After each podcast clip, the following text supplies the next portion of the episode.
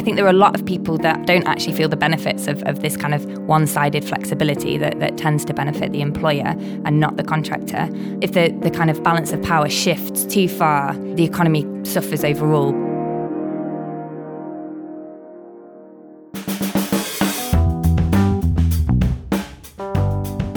And welcome to the Weekly Economics Podcast. My name is Ellie Mae O'Hagan, filling in for Kirsty Styles this week.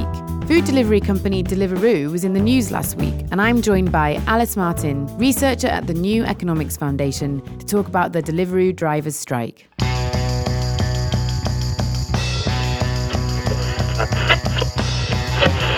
They work for one of the UK's fastest growing tech companies, but are in protest over pay.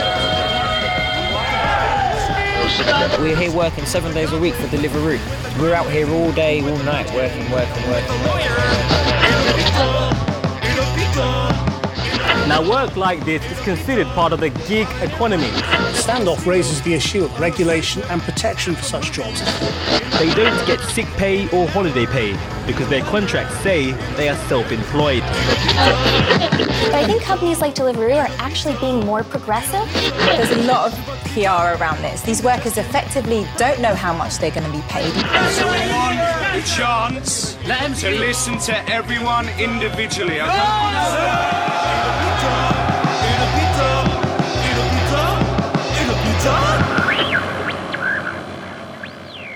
Okay, hi Alice, and welcome back to the podcast. So, last time you were a guest host, this time I'm a guest host.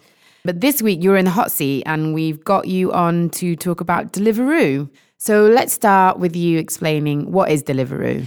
Uh, well, it is a courier service um, that basically allows people to get restaurant food delivered to their house if they want it. So it's a bit like Uber, um, the taxi service that people might have heard of, where couriers use their own bikes or maybe a moped or a motorbike to deliver the orders.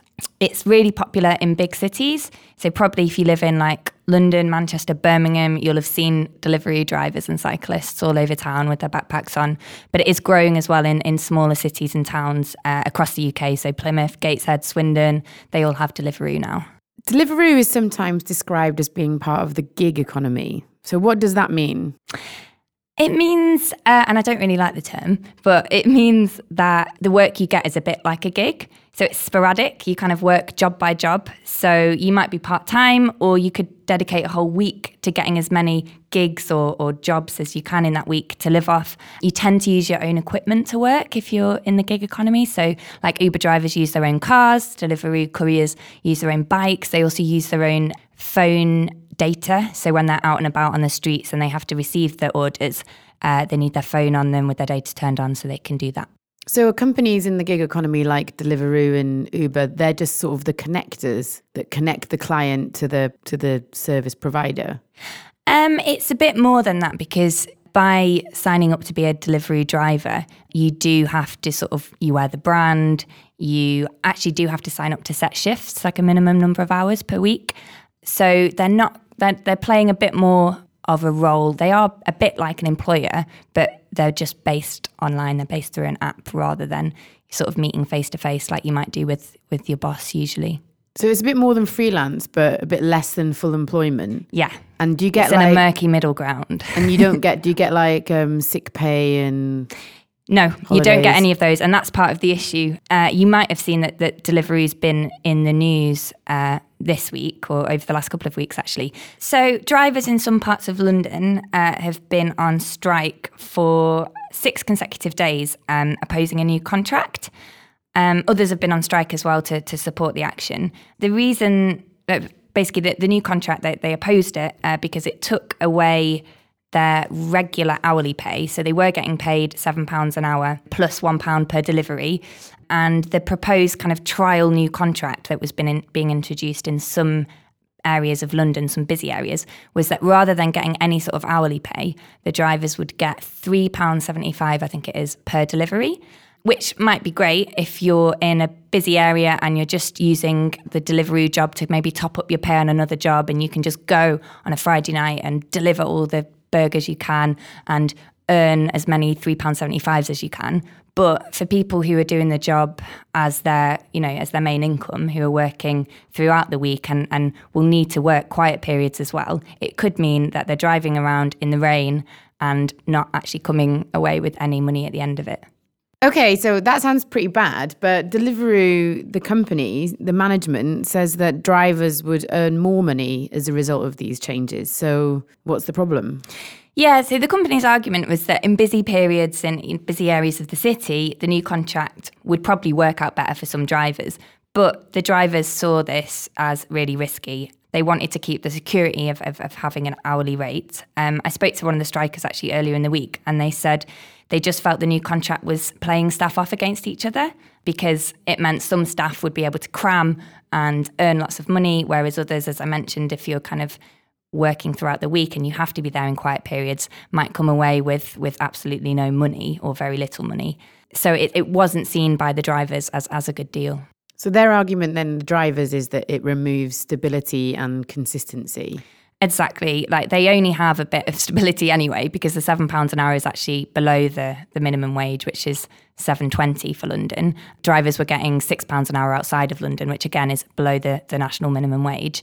But at least that meant that they were having an hourly salary coming out of the job. Whereas with this new trial contract, they wouldn't have that. So how I don't understand how they can be paid less than the national minimum wage. Is that because it's topped up by deliveries?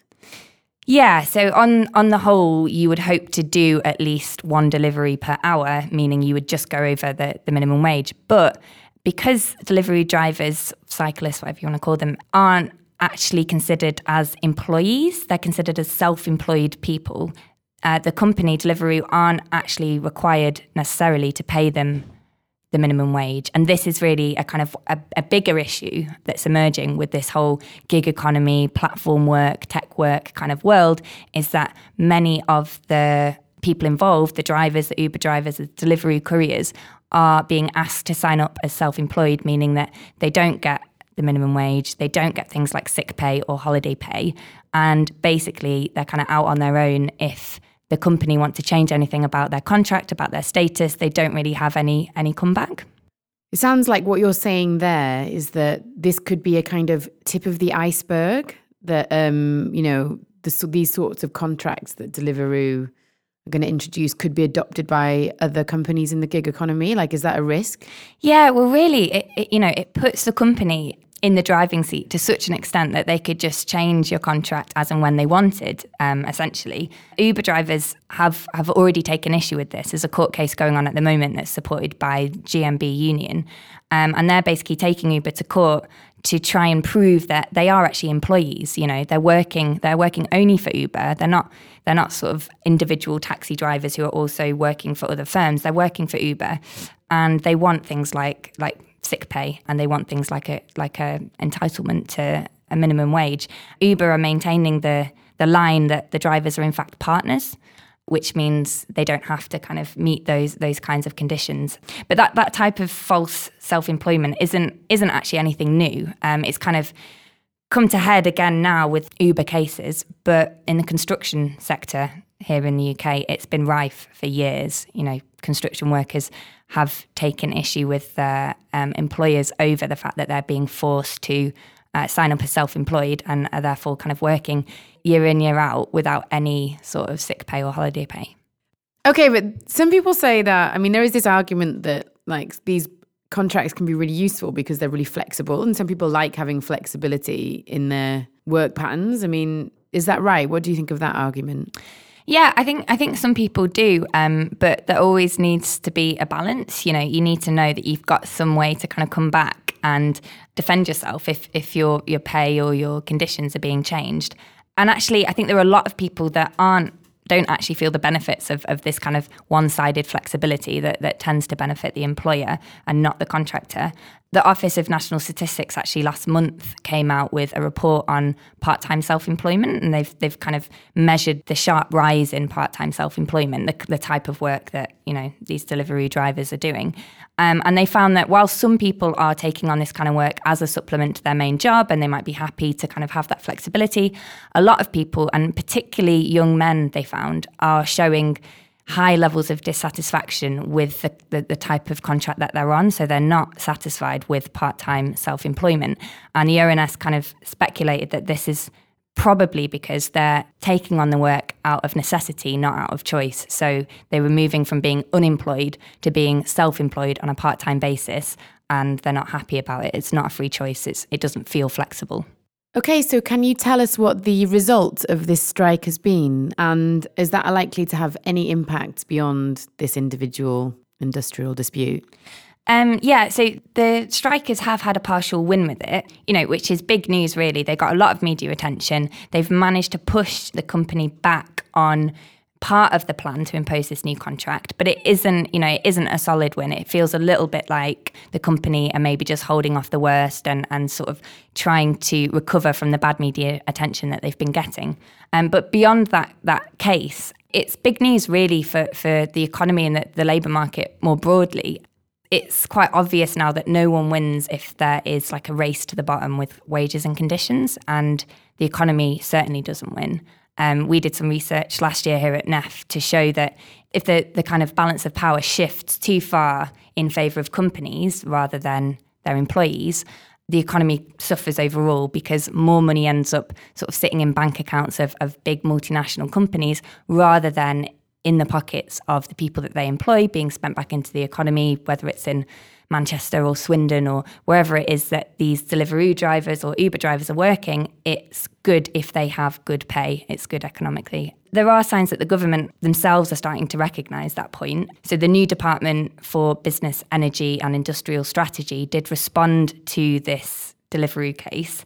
Um, and what they said was that all workers must be paid the national living wage of £7.20 an hour unless a court or HM Revenue and Customs is able to define them as self employed. What that is actually doing is shifting the burden of proof away from the employee which it, it, so it currently sits with if you know if I want to become a Deliveroo driver I have to declare myself self-employed and I have to sign up as that with Deliveroo what that statement implies is that it should actually be Deliveroo the company looking and having to prove in court that their all of their drivers are actually self-employed. And and that's a more difficult thing to do especially when you're requiring people to um, work regular hours each week like like Deliveroo does. So it's it feels like there's a bit of a tide change potentially happening and this delivery strike is you know part of the catalyst for it. So it's a good thing. But could there be ways that the gig economy is good for the economy yeah, definitely. Basically, as we're moving more and more towards this type of automated work where staff are, are sort of casually contracted, we do need to think of new ways to properly lift and assure pay and, and, conditions across the board. So it's not a case of just sort of stamping out these kind of new forms of working, but just finding ways to provide them, facilitate them in a way that the balance of power isn't weighted so heavily in favour of the companies. So that might be through having a collective bargaining structure nationally that is carried out by sector so that you know if you're working in the retail sector or the service industry you will have your paying conditions lifted along with others in that sector and I think it also requires sort of our trade unions to, to continue the work that they're doing, taking on the kind of big giants like United doing at the moment with um, Sports Direct or GMB are doing with Uber, but also potentially allowing new forms of, of collectivization to emerge. So maybe a union for freelancers or a kind of form of, of app work that allows the workers to have more say over their paying conditions. So yeah, I think I think it's an exciting time and I think these new kind of forms will hopefully emerge. But in the meantime it's important that workers like delivery strikers are actually going out taking action in the way that they are to ensure that the, the balance of power doesn't shift too far in the wrong way. Thanks so much for coming in, Alice, and telling us all about Deliveroo. It's been really interesting, and I'm sure if you keep listening, there'll be more about this in the future. Thanks. Thanks for having me.